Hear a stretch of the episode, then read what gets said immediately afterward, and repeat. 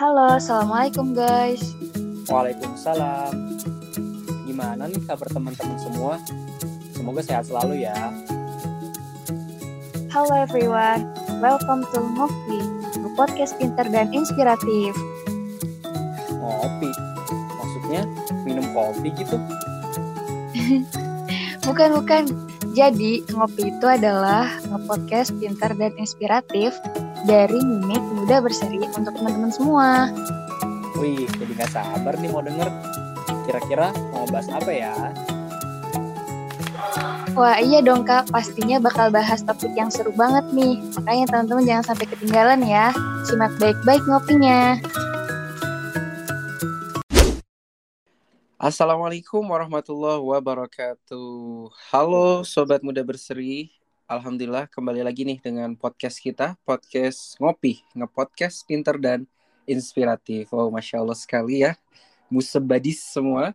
Uh, Alhamdulillah di kesempatan kali ini kita akan ngobrol-ngobrol nih bareng Mas Usama Abdurrahman, Ketua PPI Turki periode 2020-2021 tentang sebuah tema yang pastinya relatable sama kita dan pastinya nanti bisa membantu kita nih untuk mengembangkan diri terutama sebagai mahasiswa Indonesia yang sedang menuntut ilmu di Turki khususnya. Oke, tema kita kali ini teman-teman adalah anak muda harus produktif. Nah, sebelumnya kita sapa dulu nih pembicara kita yang luar biasa sekali. Ini malam hari ya teman-teman, kita rekaman ya. Oke, Assalamualaikum Mas Usama. Apa kabar? Waalaikumsalam warahmatullahi wabarakatuh. Baik, Alhamdulillah. Dan baik juga ya. Kedengaran suara? Alhamdulillah. Alhamdulillah Mas, sehat-sehat semua. Oke Mas Usama, lagi di mana ini posisinya? Mungkin bisa cerita sedikit Mas. Posisi lagi di Istanbul sekarang udah uh, beberapa hari ya habis balik dari Indonesia kemarin. Insya Allah oh, gitu. uh, pekan depan lah maksimal udah balik lagi ke konya bertemu dengan Hafizan dan kawan-kawan. Oke sih mas, udah udah kangen ya sama mas Us.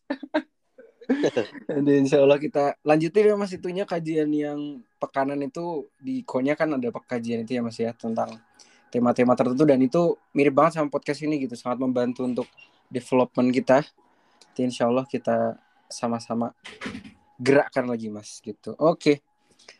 Uh, eh, nah berbicara soal anak muda nih mas. Nah menurut Mas Usama sendiri anak muda itu siapa aja sih yang tergolong anak muda gitu mas?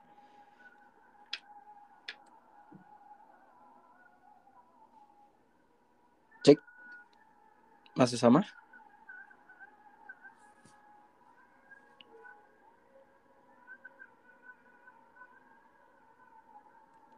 cek. Cek tes. Satu dua tiga cek. Dicoba. Kedengaran suaramu tapi suaraku nggak kedengaran ya? Yang tadi nggak kedengaran mas. Oke. Ini sekarang yang udah kedengaran ah, yang sekarang kedengaran oke. Ini kalau online ya kendalanya begini ya oke oke oke kalau kita bicaranya anak muda kan ada kata anak ada kata muda ya kalau kata anak mungkin eh, sangat terbatas usia gitu. Ada fase anak, fase remaja, fase dewasa, gitu kali ya. Uh, jadi mm-hmm. lebih ke umur sih kalau anak. Tapi kalau muda mm-hmm. itu mungkin secara konsep lebih fluid ya, lebih fleksibel gitu. Mm. terlalu terpaku sama usia. Kalau mungkin terpaku sama usia ya kalau dia diperhadapkan sama konsep uh, tua ya, ada muda ada tua gitu. Mm -hmm. Tapi muda mungkin nggak sederhana itu karena muda juga bisa kita tarik ke arti uh, semangat ya. Orang yang masih punya mm, semangat, semangat ya. orang yang masih punya energi, orang yang masih punya harapan ya. Orang Termasuk yang masih muda. punya visi, dia kejar. Barangkali meskipun usianya sudah relatif tua, itu barangkali semangatnya masih muda gitu. Gitu hmm. sih. Dan dengan makna itu kita semua dan mungkin para pendengar semuanya masih muda. Gitu kali. Oke mas.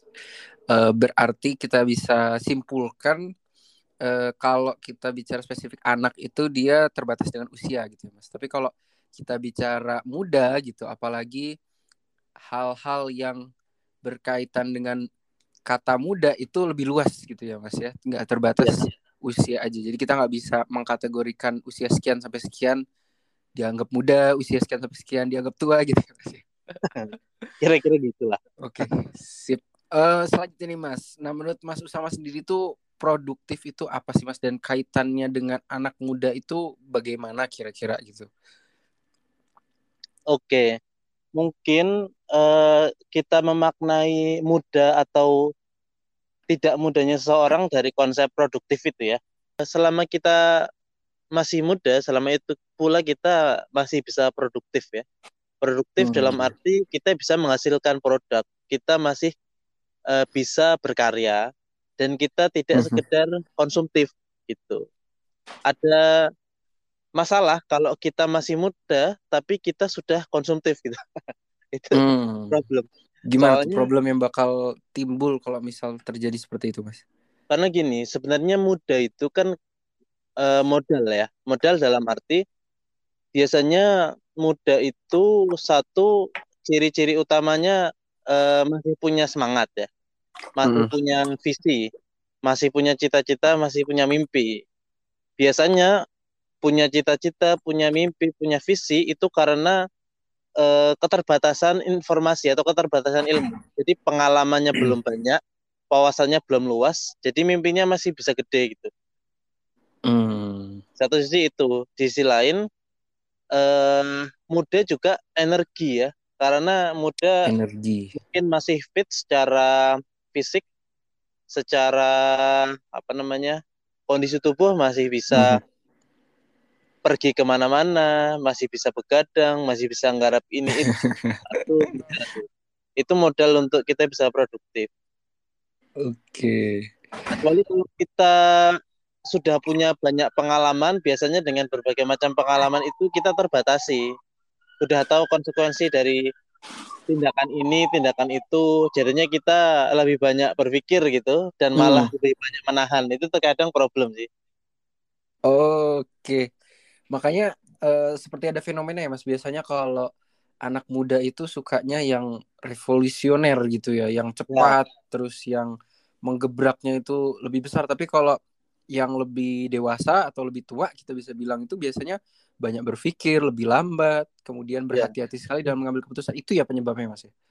Bisa jadi karena itu sebenarnya uh, hukum alam ya, sunatullah ya. Hmm. Uh, semuanya kayak gitu. Makanya kalau kita mau punya karya yang gede itu sebenarnya kan kolaborasi ya antara hmm. anak-anak muda yang punya energi dan semangat hmm. bertemu dengan orang-orang dewasa yang punya kebijaksanaan. Itu kira-kira. Jadi hmm. apa namanya?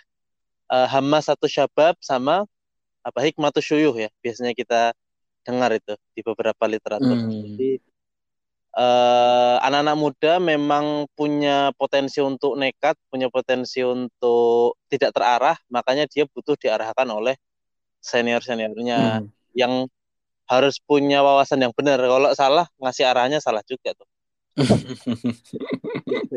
Bener-bener mas. Oke. Lalu bentuk produktivitas yang bagus gitu atau yang cocok untuk anak muda itu seperti apa sih mas?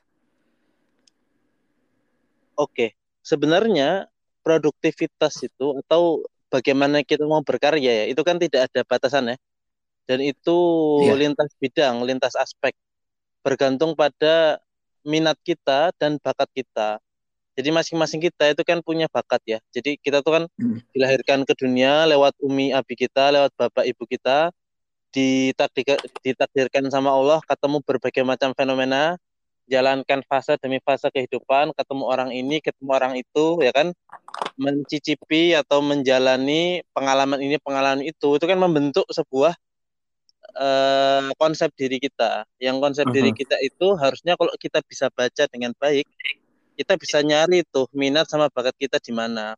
Ketika minat sama bakat ketemu, terus kita apa ya istilahnya struggle buat itu ketika kita uh, mengusahakan itu. Hmm. Jadi kalau kita sudah bisa membaca diri kita, memetakan konsep diri kita, dan nanti kita bisa nemukan kira-kira kita bisa produktif di sisi apa gitu. Karena produktivitas itu masing-masing orang beda-beda gitu. Dan itu hmm. yang bisa membaca ya diri kita sendiri atau diri kita dengan bantuan mentor siapa gitu itu mungkin bisa ya ada orang yang karyanya di bidang bisnis bidang ekonomi mm -hmm. Di umur sekian dia bisa punya pencapaian income berapa sehingga bisa infak berapa gitu. Jadi pencapaiannya itu bukan di income-nya. Kalau pencapaian di income itu kita uh, apa ya materialistis sekali atau hedonistis sekali. Kalau kita muslim atau setidaknya kita orang yang bermoral dan beretika uh. yang benar capaian kita itu bukan di uh, income-nya kita berapa uh. katakanlah ada yang bilang 25 tahun tapi belum sampai satu miliar atau belum sampai 100 juta income-nya bukan di situ kita sama hmm.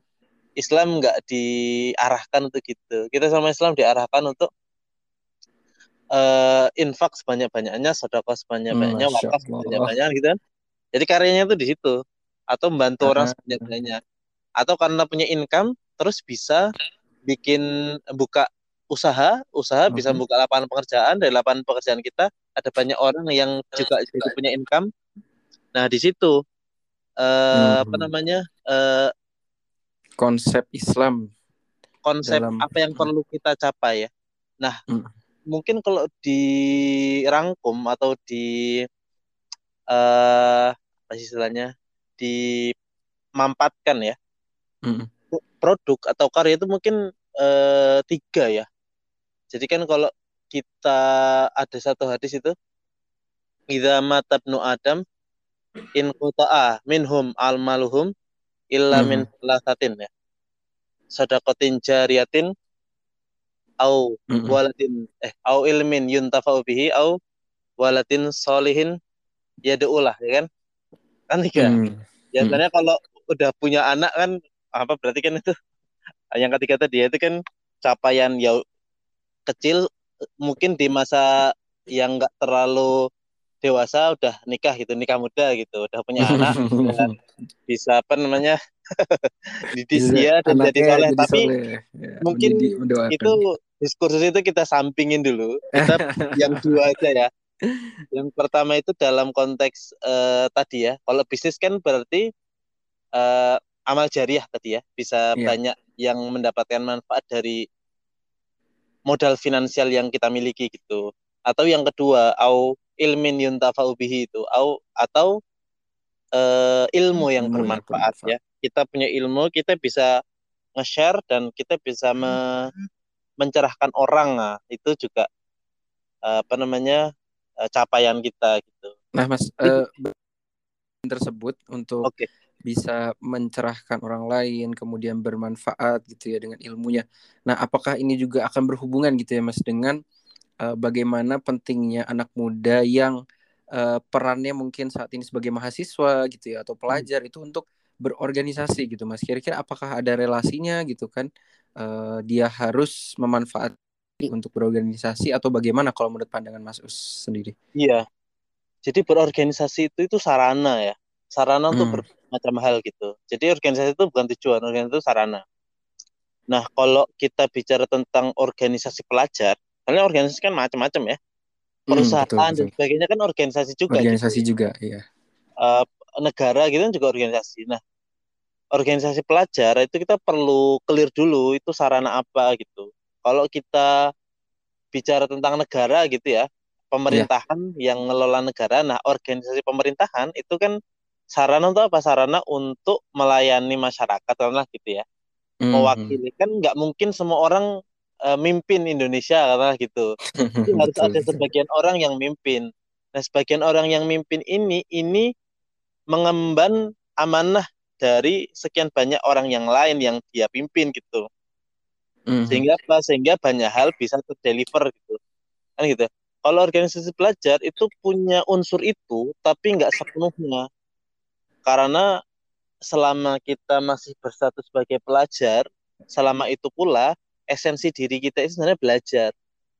Jadi hmm. sebelum segala sesuatu ya, sebelum kita mau berkhidmah, sebelum kita mau melayani, kita harus fix dulu bahwa dalam uh, aktivitas kita sebagai pengurus ya atau komponen dalam organisasi pelajar itu kita sedang belajar gitu belajar berorganisasi belajar mm -hmm. masyarakat dan seterusnya belajar melayani juga nah itu yang perlu kita clearkan dan kalau kita clear sama visi kita bahwa kita itu belajar maka sebanyak dan sejauh dan sebesar kontribusi kita dalam roda organisasi itu nah sebanyak itu pula yang kita pelajari gitu jadi harusnya nggak hmm. ada capek nggak ada apa hmm. karena mending capeknya sekarang karena nanti pasca organisasi pelajar ya pasca fase kita sebagai pelajar itu kita lewati dan mm -hmm. kita masuk ke fase kehidupan selanjutnya yang dalam tanda kutip lebih asli di situ kita bakal jauh lebih capek gitu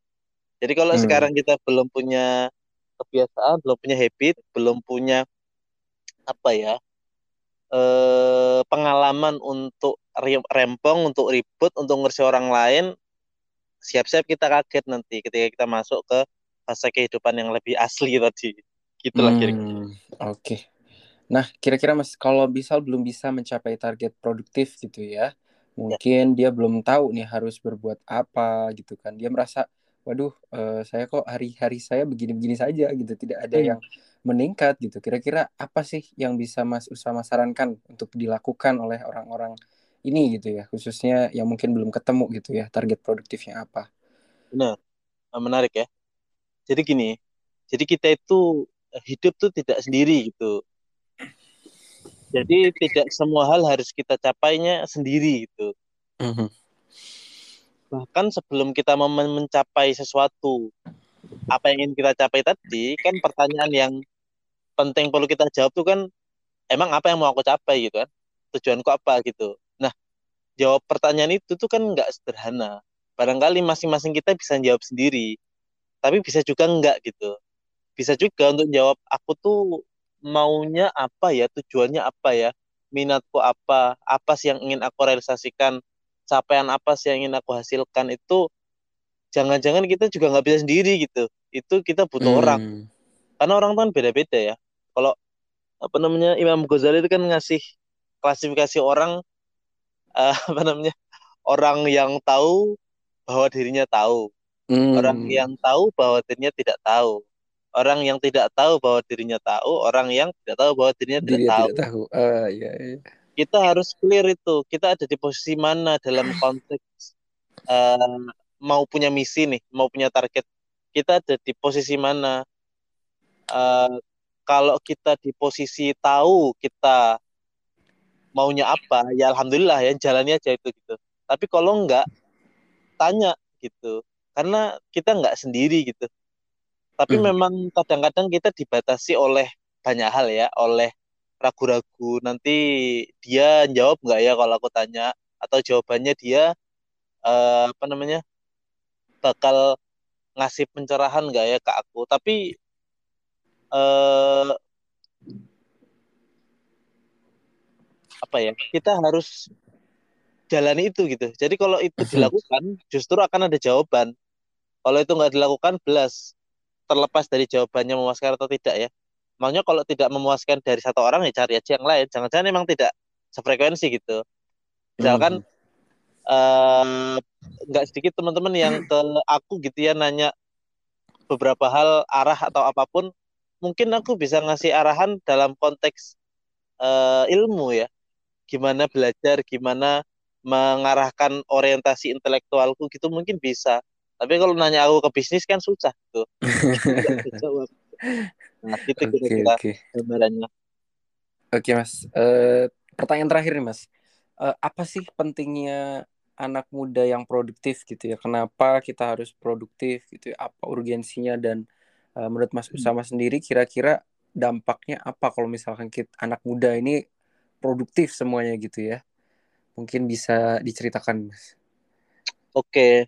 Dampaknya kalau untuk uh, masing-masing pribadi kita itu uh, adalah jadi masing-masing itu kan punya kisah sendiri-sendiri juga ya. Punya fase juga gitu. Dan udah ada garisnya semuanya. Tapi kita kan nggak tahu kisah itu, nggak tahu garis itu kan. Kita nggak tahu kita masih punya kesempatan itu sampai kapan? Dalam hmm. arti kita nggak tahu kita punya eh, modal tadi ya modal energi modal apa namanya dan terutama yang penting juga modal waktu ya. Oh ya ada satu apa namanya kata bijak dalam bahasa Arab yang penting tuh. Inna syababa wal farogo wal jidata mafsadatun lil mar'i ayyam mafsadah sesungguhnya masa muda inna syabab mm-hmm. wal dan kekosongan wal jidata nah, apa itu? Uh, harta ya. Itu mm. adalah faktor-faktor paling utama yang mengakibatkan kerusakan. Waduh. Dalam diri seseorang ya kan? Kalau tiga ini ada dalam diri kita oh aduh kita harus khawatir itu ya kan? Muda ah. energi besar habis itu uh, banyak waktu, waktu kosong luang kosong habis itu ada uang banyak ah, mau mau ngapain kita tuh itu itu problem itu yang perlu kita clearkan nah kita kan nggak tahu ya uh, barangkali sekarang kita diberikan keluangan sama Allah gitu. Kita mm-hmm. masih orang tua yang nge-backup finansial kita atau masih ada beasiswa yang nge-backup kita. Tiba-tiba satu dua uh, tahun bisa jadi ada sesuatu yang terjadi dengan orang tua kita. Tiba-tiba kita nggak punya kesempatan seluang sekarang untuk belajar, nggak punya mm-hmm. waktu seluang sekarang. Tiba-tiba kita ada di fase di mana kita harus struggle di luar fase belajar kita ini gitu. Mungkin kita punya temen ya yang tiba-tiba orang tuanya dipanggil oleh Allah gitu. Terus tiba-tiba kita jadi tulang punggung buat keluarga kita. Nah, di titik itu kalau kita belum punya bekal yang cukup, kita akan keteteran di situ. Tapi kalau di hmm, masa hmm. kita berkeluangan, kita memanfaatkannya dengan baik untuk menghimpun berbagai macam modal yang ada, Nah itu uh, di masa kita nanti sudah tidak di fase ini kita akan lebih siap. Nggak usah se ekstrim itulah. Kita di Turki ini kan punya durasi beda-beda ya. Ada yang dua iya. tahun, yeah. ada tiga tahun, ada yang empat tahun gitu. Betul betul. Kalau kita jalani hari flat gitu-gitu aja tanpa visit, uh-huh. target, tiba-tiba kita ada di tahun terakhir. tiba-tiba kita nggak punya kesempatan untuk berbagai macam hal gitu. Agak nyesek gitu ya mas ya.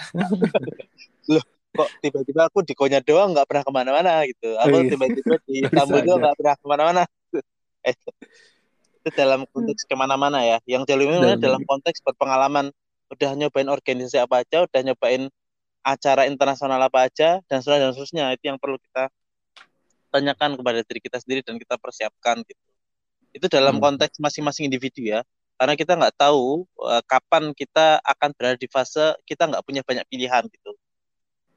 Di samping itu kalau kita masuk ke pembahasan yang lebih luas ya tapi nggak banyak barangkali orang yang mau berpikir sampai ke situ. Kadang-kadang kan orang tuh berpikir kan cuma untuk dirinya sendiri ya tapi yeah.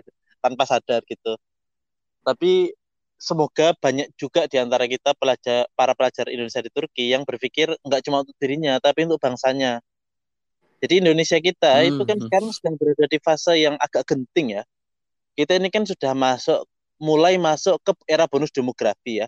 Bonus demografi. Uh, bonus demografi itu bonus kalau kita benar memanfaatkannya. Masing-masing kita pemuda benar-benar belajar, benar-benar membekali diri kita sehingga nanti puncaknya di tahun 2030 Han ya, 2030 habis itu.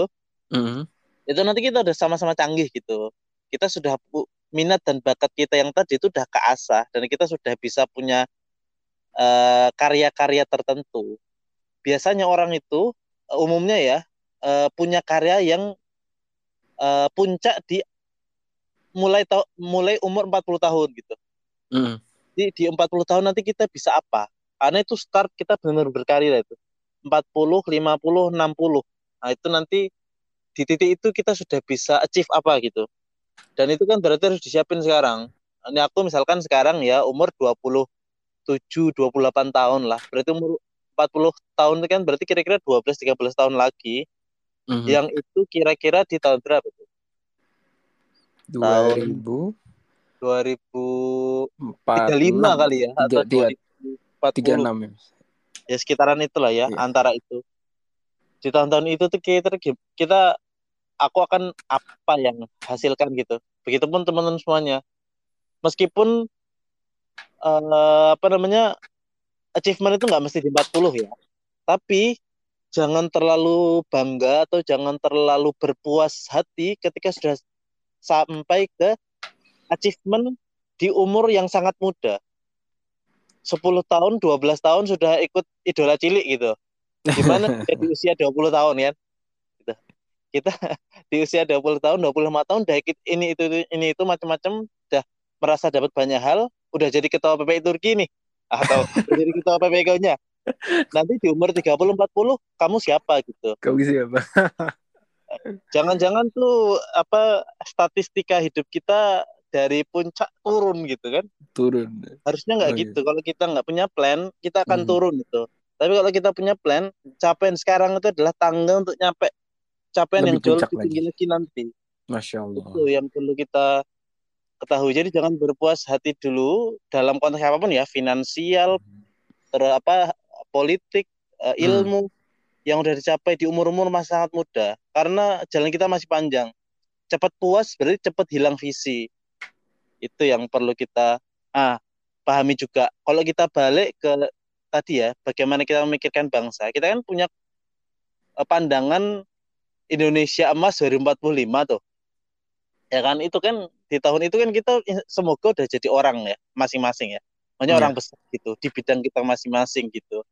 Nah, uh, kita harus mempersiapkan untuk itu. Karena kalau kita nggak mempersiapkan, yang harusnya tadi bonus nggak jadi bonus itu. Nggak jadi bonus. Harusnya harusnya bonus demografi kan itu nggak jadi bonus. Jadi apa ya kecelakaan demografi. Kecelakaan demografi. Karena apa karena tiba-tiba semua apa namanya eh, sektor ekonomi yang ada di Indonesia nggak punya kita punya orang lain gitu. Hmm. dan yang jauh lebih penting sebenarnya bukan sekedar ekonomi ya yang jauh lebih penting itu banyak ilmu pengetahuan. Ilmu pengetahuan kita punya kita atau punya orang lain gitu. Itu yang apa budaya kita masih budaya Indonesia nggak? Sekarang ini kan budaya kita terkikis banget ya. Mm-hmm. maksudnya eh, gotong royong terus saling menghormati hormat ya khidmat itu sekarang ke mana gitu? Tiba-tiba semua semua orang tiba-tiba lebih individualistik gitu rasanya gitu.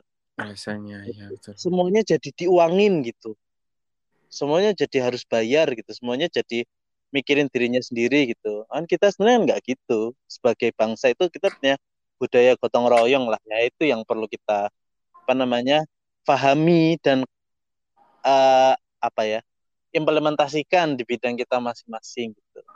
Oke. Kita sih kira-kira aduh panjang banget ya. Wah, luar biasa. Ya, itu poinnya Mas ya. Kembali ke budaya kita lagi dan sangat kompleks dan juga lengkap sekali yang Mas Usama sampaikan tadi dari awal terkait dengan anak muda kenapa harus produktif sampai ujungnya itu kemajuan bangsa luar biasa. Keren banget ini ini percakapan yang luar biasa. Insya Allah uh, para pendengar setia juga dari sobat Musebadis bisa mengambil hikmah dan juga pelajaran dari podcast perbincangan kita kesempatan episode dua kali ini tentang anak muda harus produktif Sekali lagi terima kasih Mas Usama sudah berkenan Oke. berbagi dengan kami. Sama, sama kasih juga sudah dikasih kesempatan meskipun ada kendala ya secara iya, suara. Oh, semoga nanti bisa teratasi di editing ya. Amin. Oke gitu Mas U, semoga sehat selalu Mas Usama dan tambah sukses juga Amin. di pendidikan maupun ya. kehidupannya insya Allah lancar rezeki. Uh, terima kasih banyak dari Mas Usama mahasiswa S2 Filsafat Islam di Nizamiddin Erbakan University Konya sekaligus ketua PP Konya periode 2020-2021. Oke, mungkin cukup sekian Musebadis pada podcast kita kali ini. Saya selaku moderator dan juga host podcast kali ini, Hafizan Abdul dari Departemen Agama PP Turki. Mohon maaf kalau ada kurang dan salahnya. Sampai jumpa di podcast berikutnya. Terima kasih. Salam muda berseri. Assalamualaikum warahmatullahi wabarakatuh.